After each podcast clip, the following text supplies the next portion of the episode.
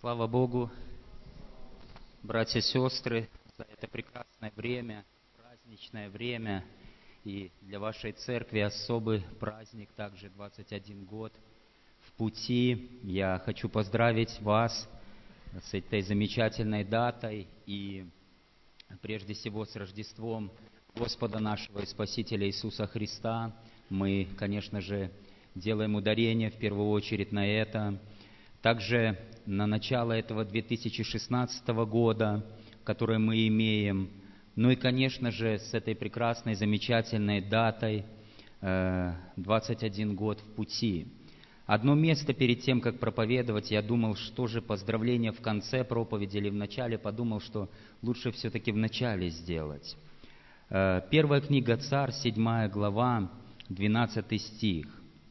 «И взял Самуил один камень, и поставил между Массифа и между Сеном, и назвал его Авен Езер, сказав, до сего места помог нам Господь.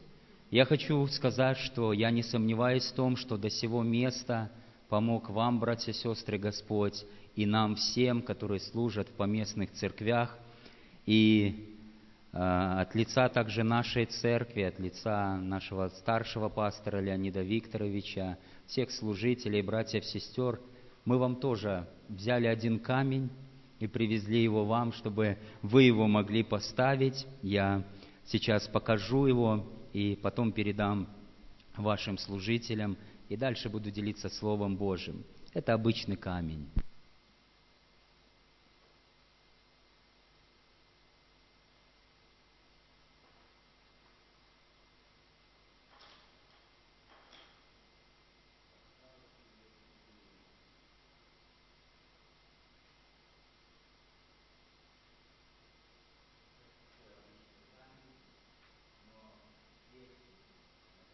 Церковь, это ваши э, крещаемые, группа, пастор ваш, Василий Михайлович тут. Ну, вы узнаете, я думаю, кого здесь нету, не обижайтесь. Мне и так пришлось на ваш сайт зайти. Надеюсь, вы меня авторские права спрашивать не будете за фотографии.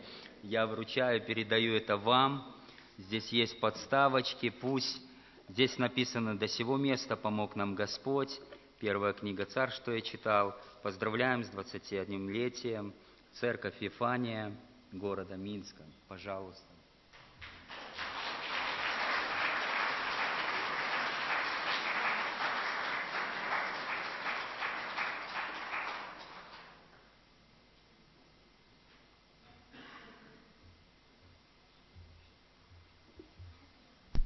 Конечно же, есть в моем сердце Слово Божие, которым я хотел бы делиться сегодня в этом служении. И, знаете, хочу сказать, наверное, года два или три назад я был у вас в служении, и за это время уже очень много изменилось у вас в вашем доме молитвы. Здесь достаточно уютно, хорошо находиться. А, видно, что приложена рука, приложены молитвы, приложены усилия – и это тоже очень дорого и ценно, потому что внутреннее, оно будет выражаться во внешнем. Это факт, и это действительно также ценно. Я хотел бы, чтобы мы обратились к книге э, евангелиста Марка, прежде всего, 12 э, глава 41 стиха.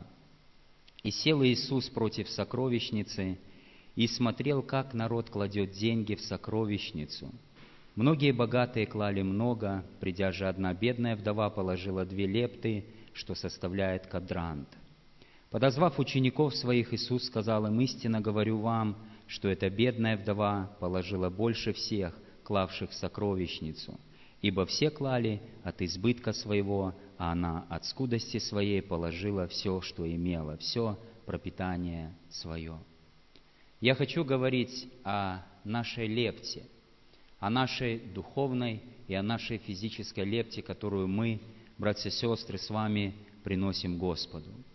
Однажды, находясь в одном служении, как-то Бог по-особому начал говорить со мной через это место Священного Писания. И была достаточно немаленькая церковь, множество людей, было время поклонения, когда все молились, славили Господа.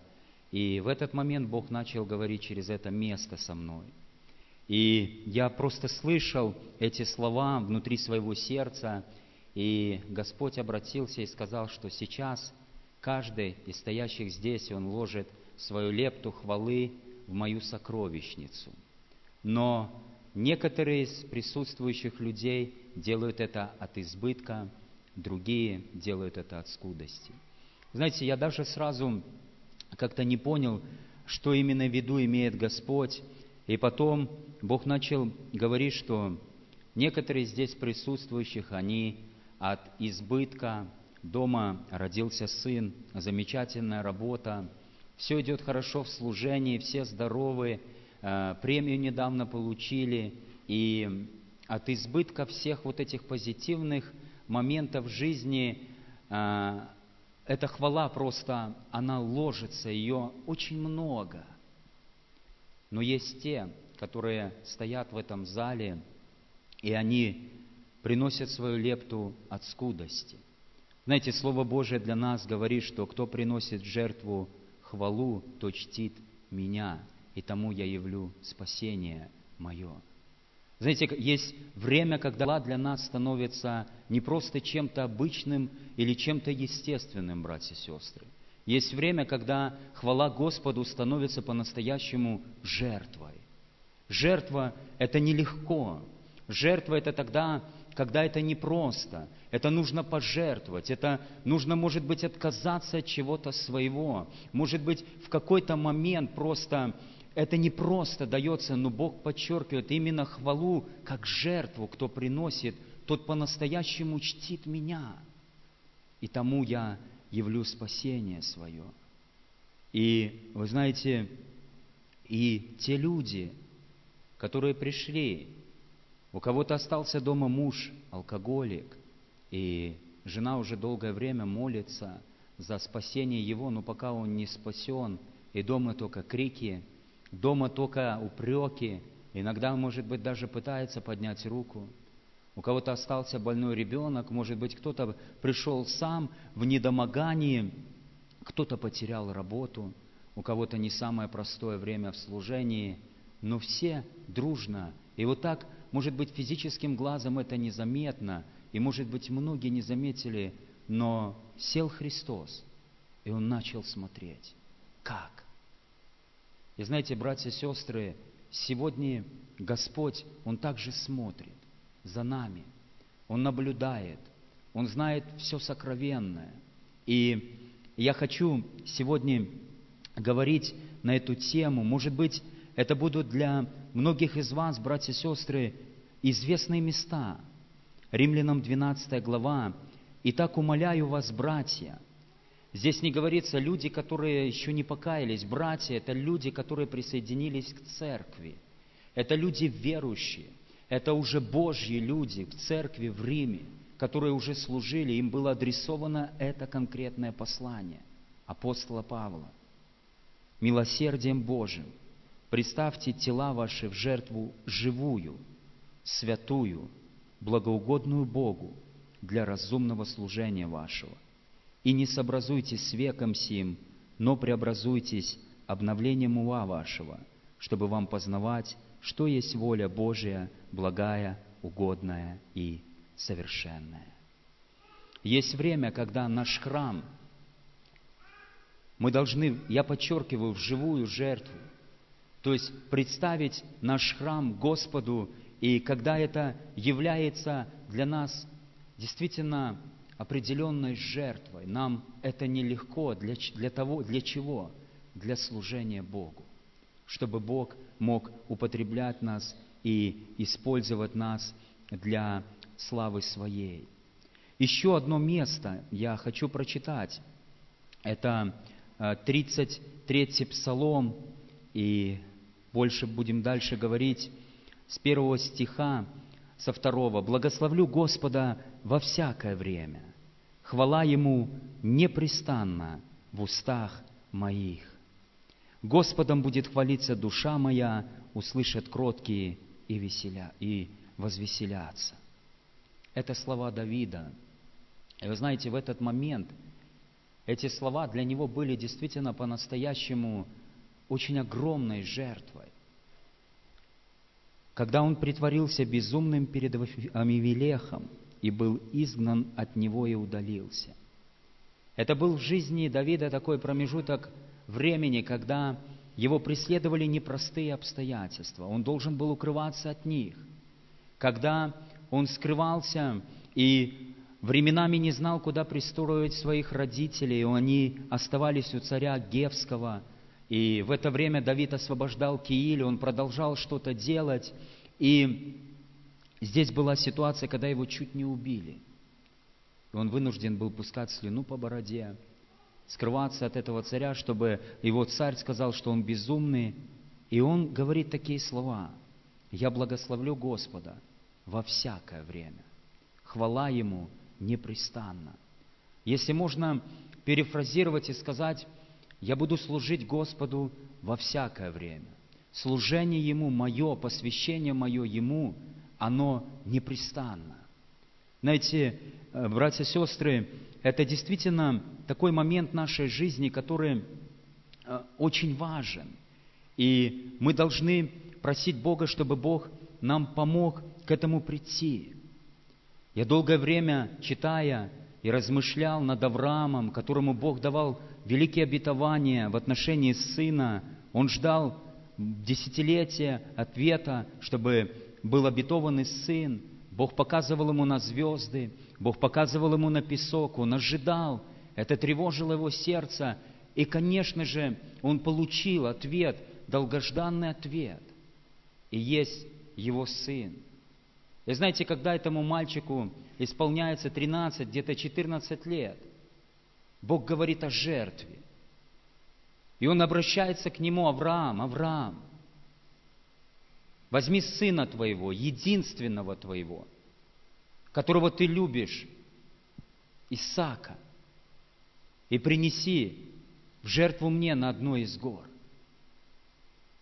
Единственного, то, что дал нам Бог, то, что мы любим, Твоего, нашего.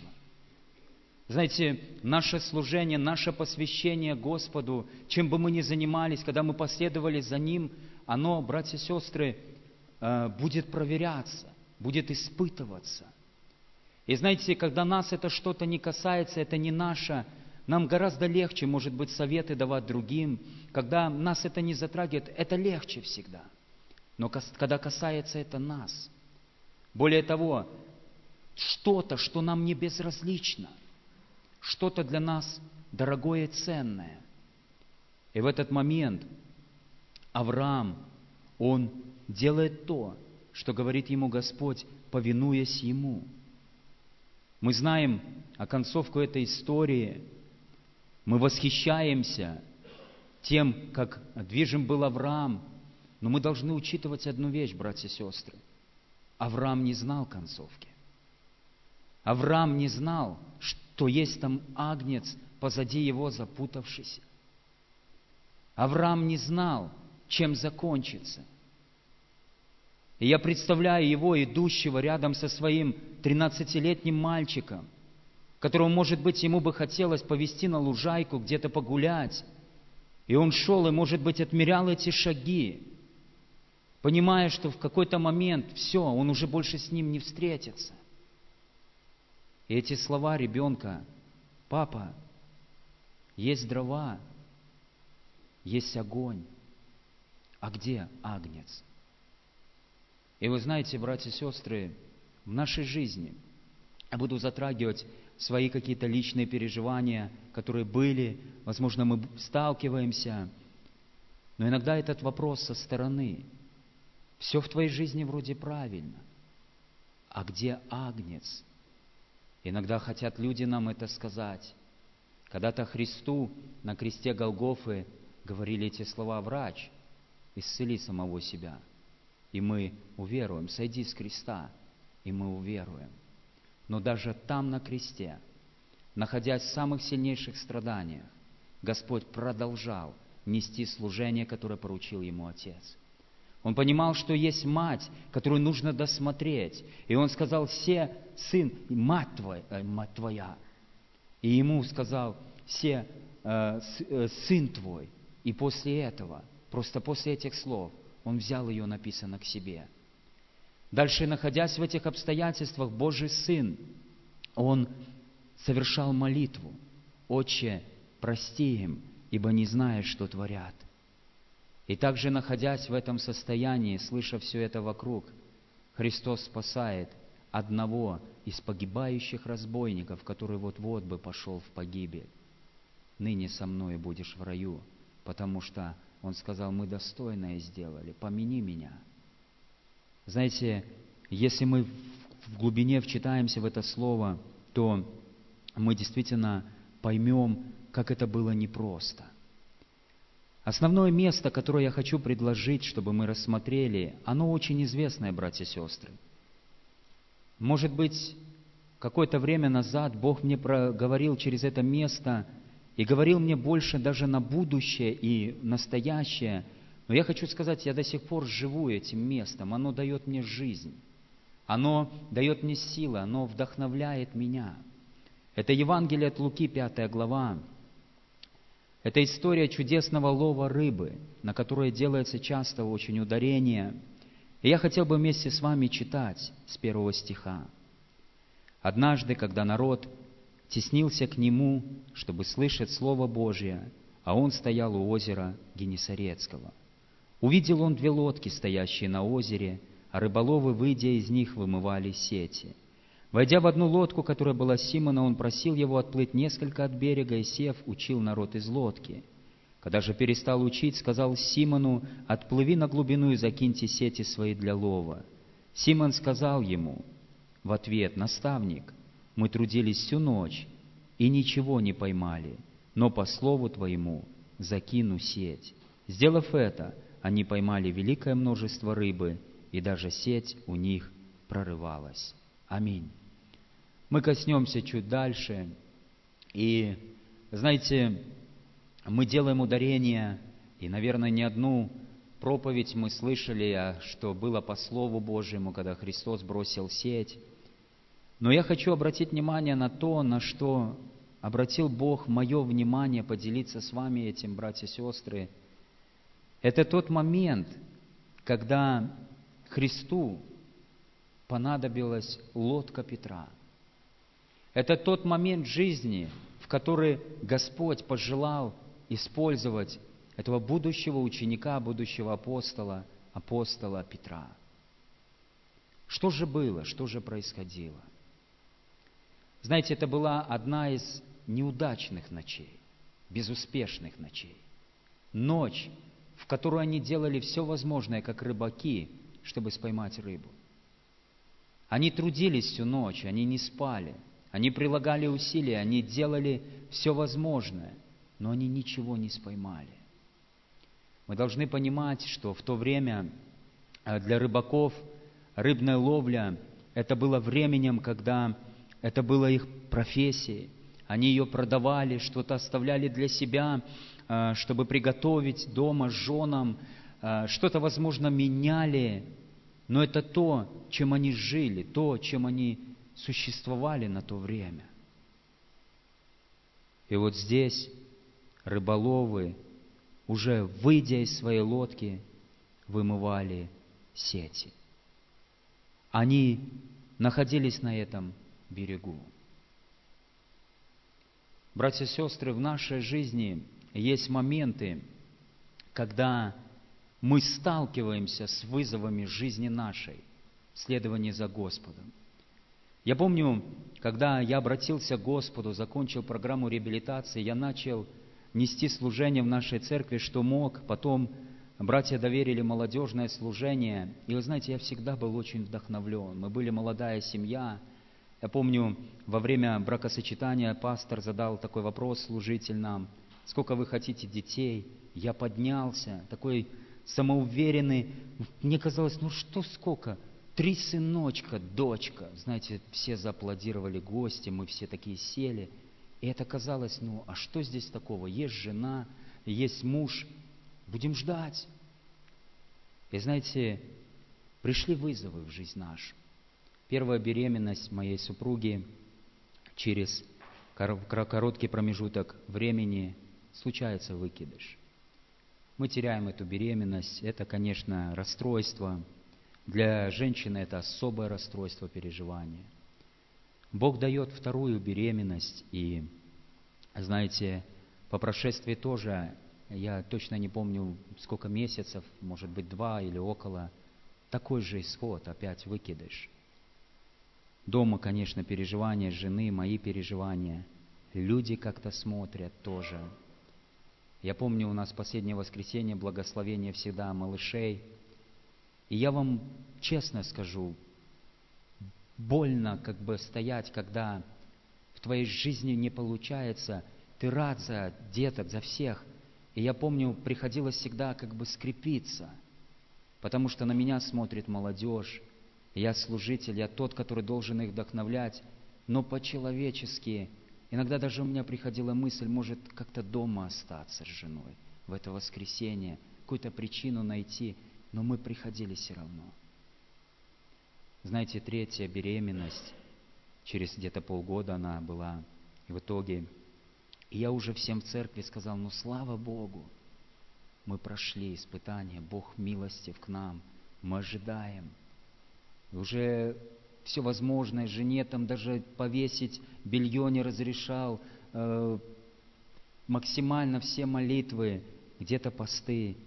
Мы едем на первое УЗИ, все ожидают, все говорят, слава Богу, рады, наконец-то все будет хорошо. Мы едем, у нас там седьмая больница, мать и дитя, на Орловской, в Минске. Я возле кабинета, кто-то там звонит, супруга пошла туда в кабинет. И я помню, она выходит с этого кабинета. Вся в слезах падает на меня, дает мне какой-то листик. Я смотрю в этот листик, а срок был три месяца. Два плода, сердцебиение, прочерк. И знаете, просто помню так вот, какая-то такая волна нависла. Я вошел в кабинет, говорю, скажите, что, что это значит? Жена там плачет. Мы сожалеем. У вас была двойня, но в сроке трех месяцев ваши малыши умерли по непонятной причине. Знаете, это очень тяжело. Непонятно. Мы вышли с этой седьмой больницы. Я помню, что мне нужно было что-то сказать. Но очень тяжело говорить. Очень трудно говорить, братья и сестры. Я благодарю Бога, что Он дал да, силы просто, не мои, Божьи силы, сказать в этот момент, Виктория, я не знаю, почему так у нас случается. Я хочу сказать одно. Если даже у нас не будет детей, мы все равно будем служить Богу. Может быть, мы кого-то возьмем с детского дома, но мы все равно будем служить Господу. Мы шли пешком до Пушкинской, где-то семь или восемь остановок. Жена плакала, я старался держаться, где-то внутри, наверное, плакал, мужчина иногда внутри плачут. Придя домой, я помню, это была пятница, завтра в субботу у нас проходит молодежное служение – и вот я помню, как вот это давление отчаяния начало присутствовать в этой комнате. Мы ждали повторного УЗИ платного, думали, может быть, врачи ошиблись, может быть, они какую-то ошибку допустили.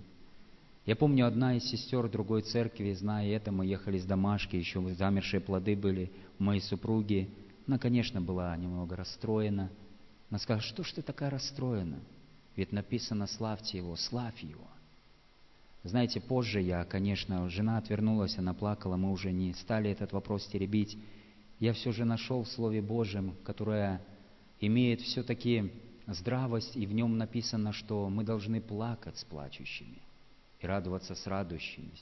Если кто-то весел, пусть он поет псалмы, а если кто злостраждет, что он должен делать? Пусть молится, написано.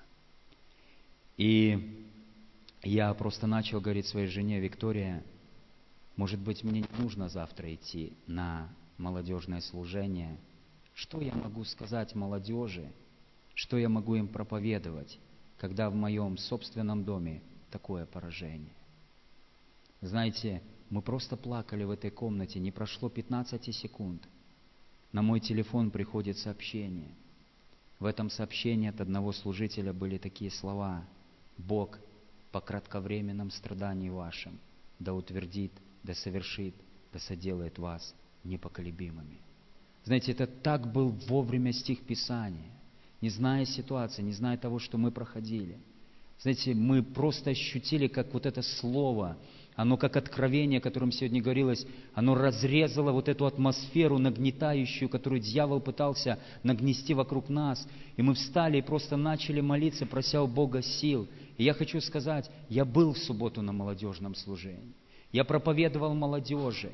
И молодежь знала все, поддерживала.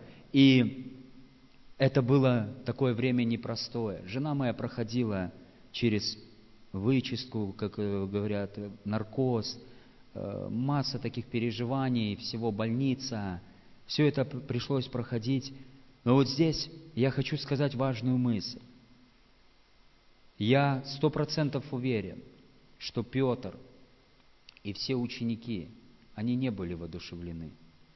Знаете, для нас, мужчин, когда вопрос зарплаты или денег касается, и когда что-то не так, то нас это задевает.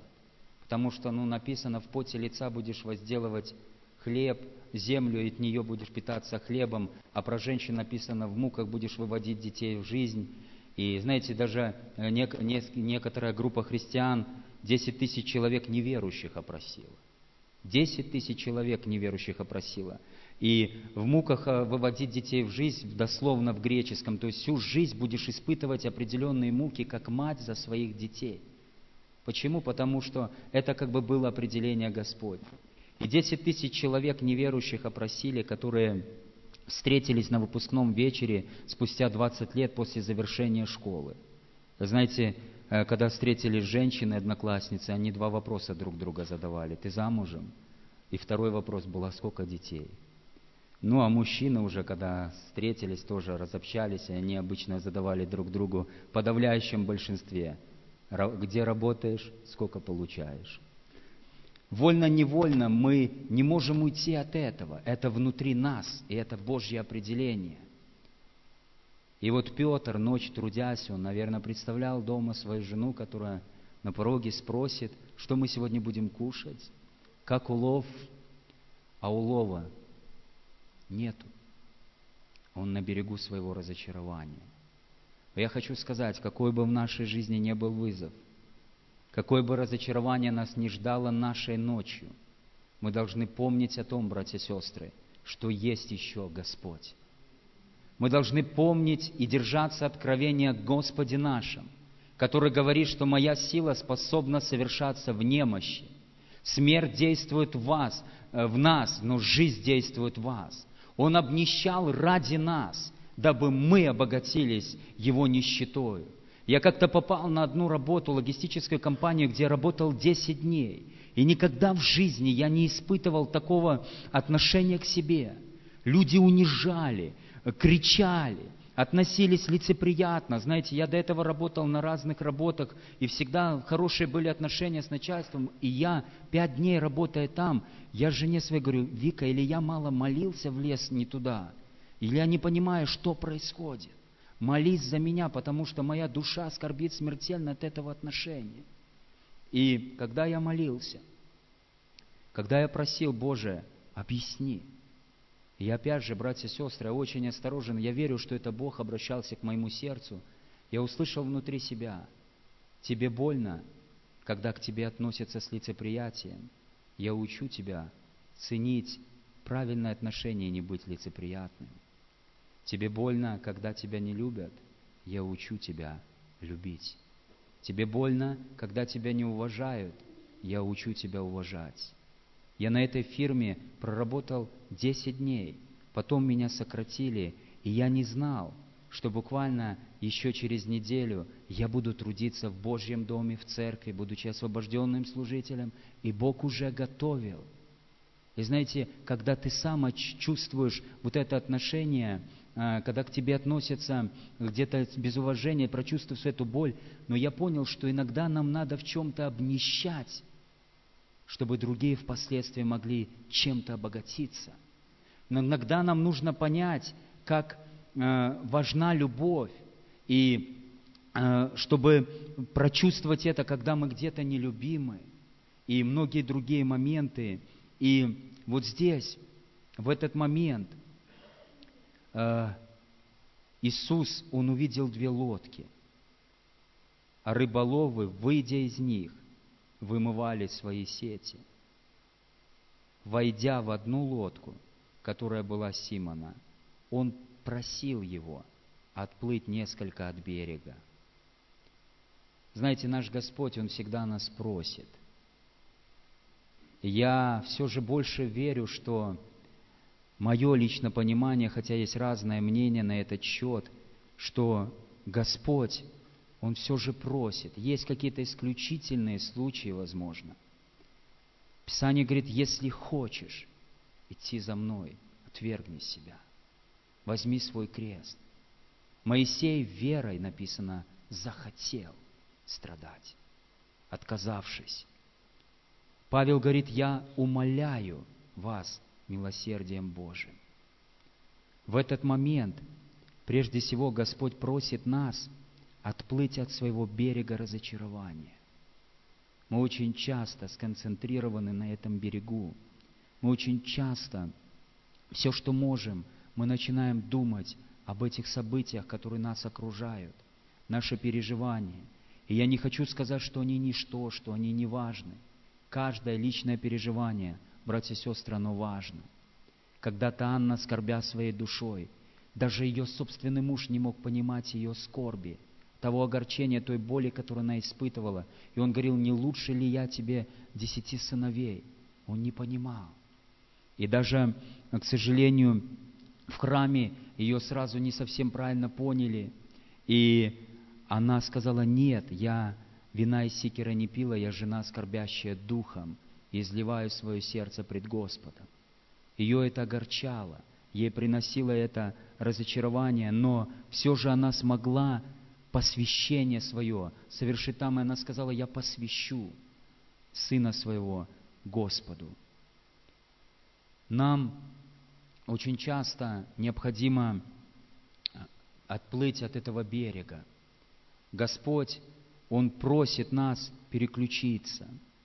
Мы помним еще об одной лепте, но это была лепта женщины-язычницы, Сарепты Сидонской. И в ее жизни пришел вызов, голод. В ее жизнь пришел вызов, что у нее осталось совсем чуть-чуть. И знаете, какой голос мы слышим в этот момент, братья и сестры? К ней был послан Божий человек с откровением о Господе, который силен что-то менять. И он, когда пришел к ней, она начала говорить такие слова. Осталось совсем немного. Испеку для сына своего, для себя, съедим это и умрем. Знаете, в момент, когда мы сталкиваемся с какими-то трудностями, будь то в служении, будь то в здоровье, будь то в семье, нам иногда хочется просто может быть, оставить служение и начать жить для себя, для своих близких. Может быть, просто переключиться, но Божий ответ для этой женщины был другим. И Илия ей сказал такие слова, «Да, так, как ты говоришь, сделаешь, но сделаешь позже, а прежде испеки это для меня и принеси прежде мне». И она сделала так. И Слово Божье говорит о ней, и кормилась она, и весь дом ее. Знаете, братья и сестры, настоящая жизнь наша, она заключена в нашем служении и посвящению Богу. И дьявол это понимает. И масло не качалось, и мука не кончалась. Когда-то ученики отлучились, Христос, утомленный в человеческой плоти, сел у колодца, и Он начал служить в это время – а, когда и он также испытывал потребность в пище, ученики отлучились за пищей, он начал служить этой женщине. И когда ученики пришли, они предложили ему поесть, а он им отвечает, у меня есть пища, которой вы не знаете. И они так удивлены были, а что это такая за пища? Может, кто-то дал ему есть? Но он говорил, пища моя есть творить волю пославшего меня. Знаете, я верю, что в нашей жизни есть такие моменты, братья и сестры, когда мы, наше служение, становится особой жертвой пред лицом Господа нашего. Он знает, что Он будет делать, но Он испытывает нас, смотрит на наше сердце. Когда-то Филиппу были сказаны слова, где нам хлебов купить? И говорил это он не потому, что не знал, что будет делать. Он знал, что будет делать, но говорил это, испытывая его. Петр отплывает от своего берега, берега разочарования.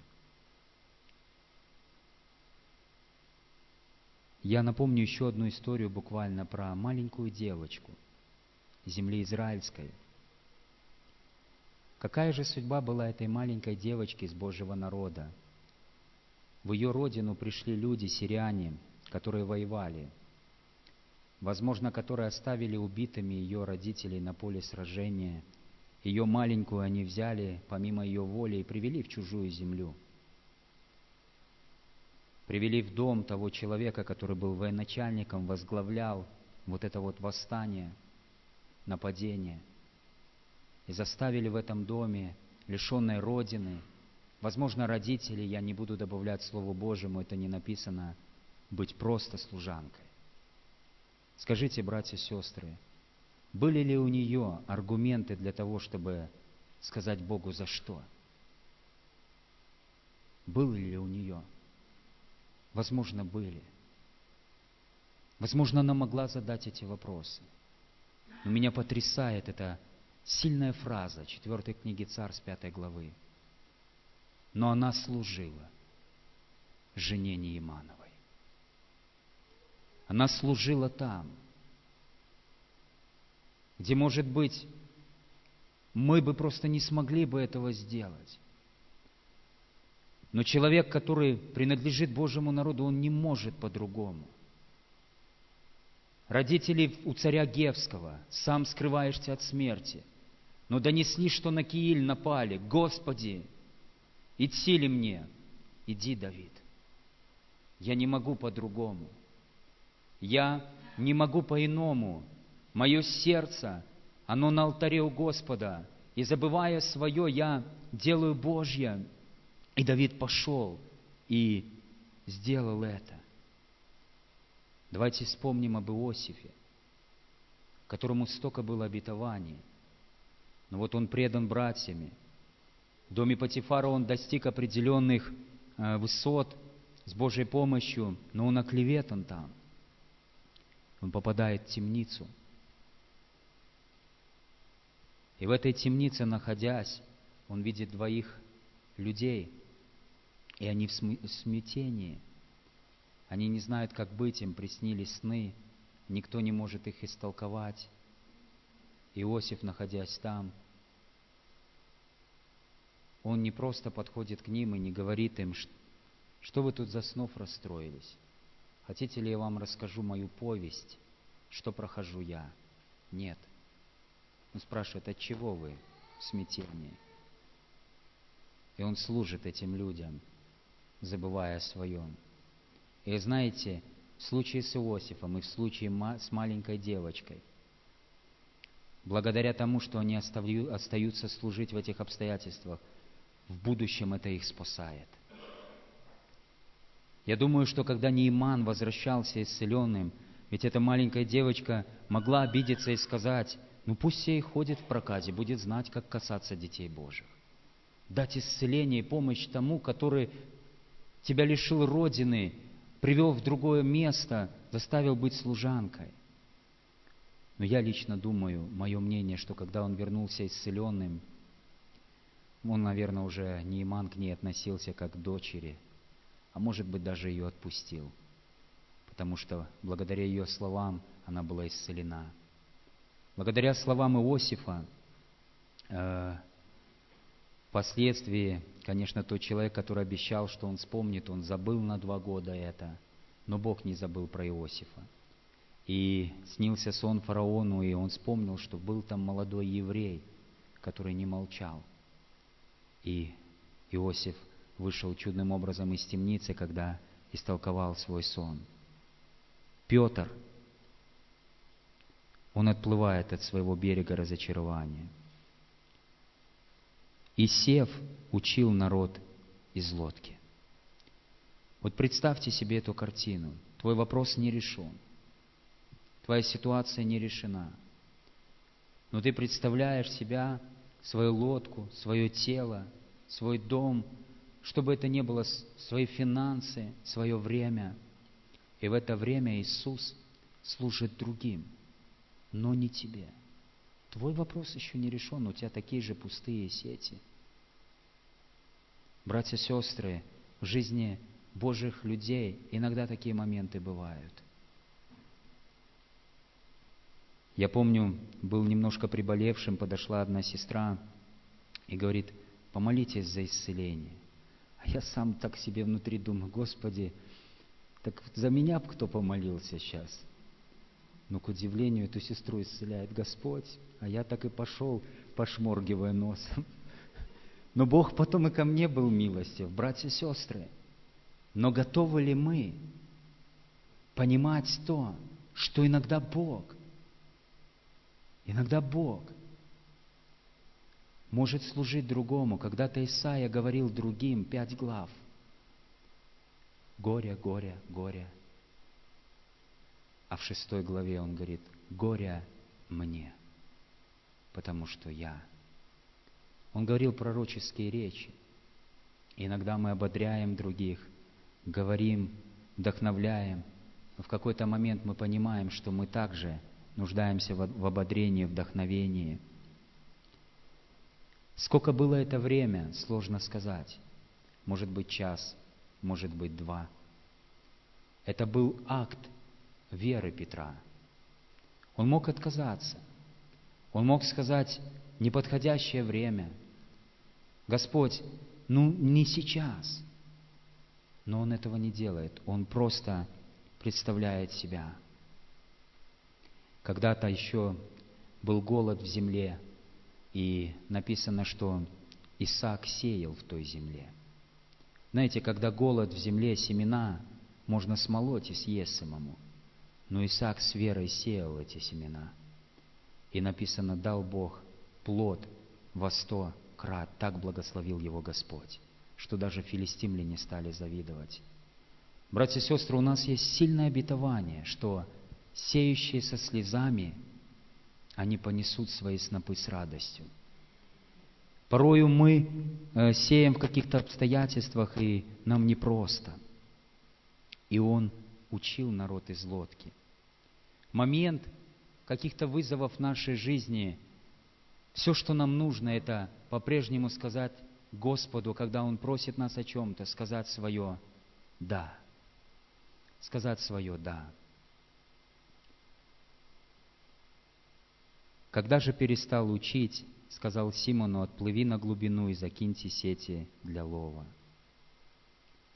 Знаете, вот это такой важный момент, что э, Господь ну, не просто похлопал Петра по плечу, сказал спасибо за твою лодку – он знал его нужду. Он знал его вопрос. И я помню, когда после вычистки прошло где-то полгода, э, мы продолжали дальше служить, мы продолжали делать, что мы могли. Жена моя говорит, что что-то селедочки хочется. Я пошел, принес селедку, потом узнала, что моя супруга еще и огурчиков хочет соленых. Она была беременна. Мы ехали на это УЗИ. Я вам хочу сказать, с такой вот молитвой, Господи, если все хорошо, слава Тебе, если опять какое-то это, дай нам сил. Я помню этот кабинет, я уже не броварничал по всей церкви, что мы прошли испытания. Я с таким трепетом просто пытался уповать на Бога вместе с моей супругой. Мы зашли в этот кабинет, жена легла на кушетку, монитор был здесь, ей не было видно монитора. Я замер. Знаете, посмотрев на монитор, там был мальчик, который так помахал ручкой. Знаете, это такой трепет в груди. Каждую зиму были с переживанием, и через девять месяцев родился наш первый сын Елисей.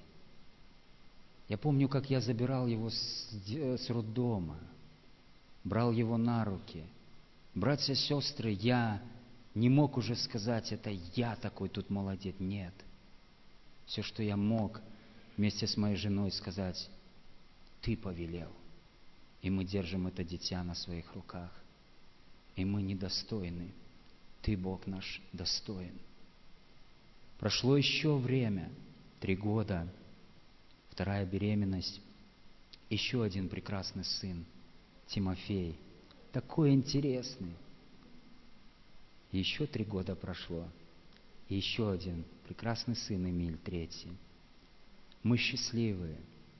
Бог помог нам, и мы это принимаем как Его милость. Я знаю, что не всегда так, братья и сестры, у всех, везде, каждая ситуация индивидуальна. Но об одном я хочу просто просить каждого из вас. Просто говорить, нам нужно говорить Богу «да» в любых обстоятельствах, чтобы Он мог прославляться через нас. Я помню, мы уезжали, еще скажу одно свидетельство, в одну поездку с братом. И он говорит, купи билеты здесь, в Минске, на самолет, нам, возможно, возместят – а возможно не возместят в одну сторону. И мы приобрели это Анатолий Бушила. Я знаю, он у вас как-то тоже был в служении, мы были в Калининграде, летали. И я там посмотрел наши там финансы, было, говорю, ну надо Вика взять на билеты. Она говорит, а у Елисея Тимофея нет обуви, надо срочно покупать. Ну, говорю, с поездки вернемся, все будет, купится. Сам по вере, думаю, а вдруг нам не возместят, ну, придется что-то подождать. Но дело Божие важно, то есть все. Мы прилетели туда, были там четыре дня, слава Богу, хорошее служение. Приехал потом один служитель, возместил деньги за билеты. Говорит, Бог расположил мое сердце в две стороны. Я вздохнул уже. Хотя мы э, э всегда готовы должны быть. Возместят, не возместят. Это должна быть готовность. Но самым большим было, знаете что? В последний день перед отъездом подходит одна сестра и говорит, Женя, я свидетельствовала семье, вот о нашей, как мы ждали сыновей, ты не мог бы дать размеры твоих двоих сыновей, а нам надо было старшему и среднему, она вот просит именно двоих обуви. Я говорю, а зачем вам? Ну, дело в том, что у нас был магазин обуви детской, и он там как-то обанкротился, то есть мы его закрываем. И вот как Бог положил желание благословить по паре ботинок твоего старшего и среднего сына. Я быстро на Вайбер пишу жене, она приносит – Бог показывает и такие моменты для нас, братья и сестры. Но, может быть, и не показывает. Но как написано в Слове Божьем, ищите прежде всего Царствие Его и правды Его, остальное приложится. А согласитесь, братья и сестры, как иногда хочется найти прежде своего.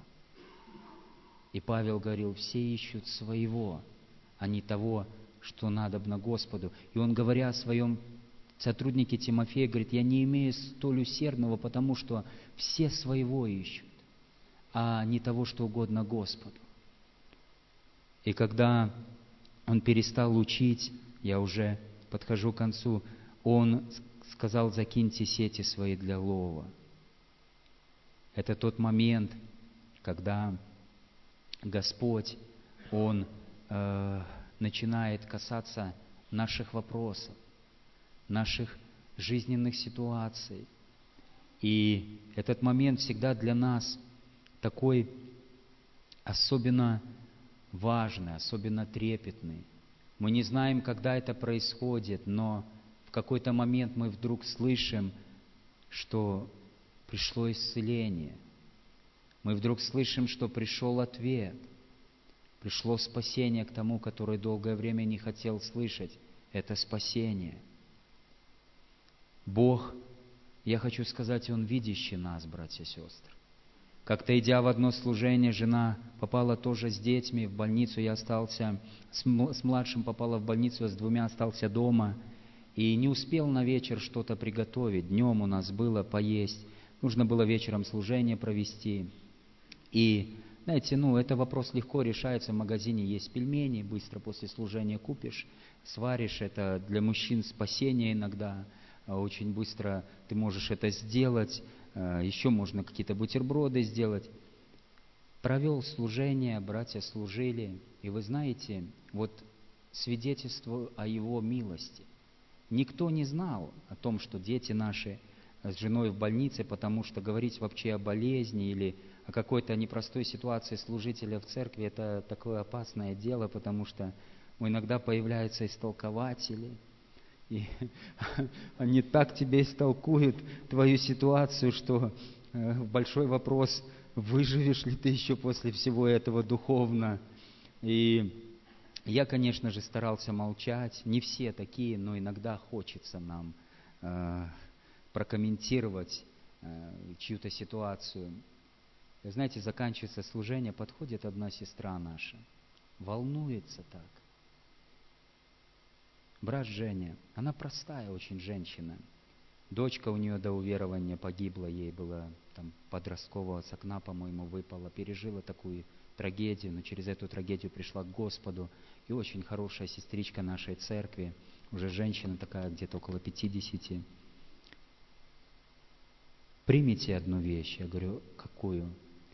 Знаете, сегодня днем была дома, ни с того ни с сего вспомнила вашу семью, и Бог положил на сердце испечь вам пирог с яблоками. Возьмете? Я говорю, конечно, спасибо. Она дает прямо в сковороде теплый. Она что не знает ничего. Говорит, скушайте дома с семьей. Мы идем с сыновьями, открываем, он пахнет, так достаем пачку молока, открываем – и знаете, ты понимаешь, что Он видит тебя. Я хочу просто сказать каждому в этом зале, братья и сестры, Он знает все, через что мы проходим. И Он поддерживает руки наши. Он Бог, видящий нас. Да не отчается наше сердце, если, может быть, сегодня, служа другим, мы пока еще не видим, а как Павел писал, несмотря на то, что я готов, чрезмерно любя вас, я менее любим маме, я все равно готов истощать свое ради вас. Я не допущу греха молиться, сказал Самуил за вас. И вот этот чудесный лов рыбы, он состоялся. И последнюю мысль, которую я хочу просто оставить, братья и сестры, все же, когда они вытащили этот огромный лов рыбы. Иногда есть другая крайность у людей, может быть, прошедших реабилитацию, не только. Они очень часто, я думаю, может быть, некоторые даже с этих рыбаков в лодке, когда увидели, что так получается, они бы могли еще так Христа где-то за рукав. Христос, давай еще на одно место поплывем, давай еще раз бросим. Ну так хорошо получается, когда по твоему слову. И еще раз этим. Мы сейчас такой можем бизнес сделать. А как продадим, а как на храм пожертвуем. Но в этот момент Христос сказал Симону, у него страх, он вдруг понял, что Бог есть Бог живой. Не бойся, отныне будешь ловить человеков. И вытащив обе лодки на берег, оставили все и последовали за ним. И это тоже, братья и сестры, не так-то просто. Вот тогда, когда, может быть, еще ничего нет, большой вопрос, что сложнее. Когда вдруг все Бог устроил, и в какой-то момент Он тебя зовет к служению – Пойди за мной, а у тебя и бизнес, и устройство, и с работы, и везде, и все, все, все. И в этот момент следуй за мной. Нужно ловить души. А для чего все было, вот эта ловля, для чего все вообще это было? Чтобы показать, что не хлебом единым жив человек, но всяким словом, исходящим из уст Божьих. Иногда люди впадают в чрезмерное желание обогащаться, написано, и уклоняются от пути веры, и там написано, желающие обогащаться впадают э, в многие пагубные, пагубные вот эти вещи, и сами, уклонившись от веры, подвергают себя многим скорбям. Ты же человек Божий, убегай сего, написано. но преуспевай в каких-то моментах. Знаете, братья и сестры, когда Бог даст ответ, когда Бог ответит, как ответил Анне, нам нужно помнить о своем посвящении. И она говорила, если ты дашь, я отдам. Если ты дашь, я отдам. Я думал, для чего же было для Авраама столько ждать? Оно стало ценным в этом ожидании, сын.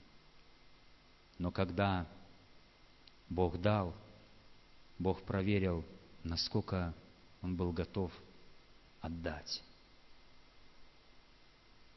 И это, братья и сестры, тоже не всегда для нас просто. На сегодняшний день э, мы несем служение нашей церкви, в других местах. Э, смотря на жизни многих людей, ты видишь действительно, как вот этот принцип, о котором я говорю, он работает. Те, кто продолжают оставаться в служении, те, кто продолжают трудиться, приходит момент, они начинают видеть э, решение своих вопросов. Те, кто начинают говорить, не время строить дом Господу, как в пророка Агея мы читаем, то нет какого-то устройства. О чем бы хотелось сейчас молиться, братья и сестры, мы давайте поднимемся на наши ноги. Время наше вышло. Молиться именно о том, чтобы Господь каждого из нас – он благословил, в каком бы мы сейчас моменте ни находились в нашей жизни, если все хорошо, слава Ему за это. Но будем помнить, что наша лепта в Его сокровищнице, она важна.